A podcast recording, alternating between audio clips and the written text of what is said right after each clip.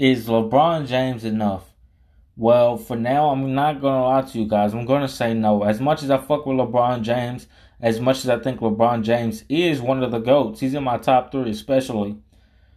He's not enough right now. He's getting up there in age. He's finna turn 38 this upcoming um year. Like LeBron James is not enough. But at the same time, if he plans on staying in the NBA longer than just 2022, um, and staying until 2027, obviously he pays millions um, on himself. So who knows? He can possibly do it.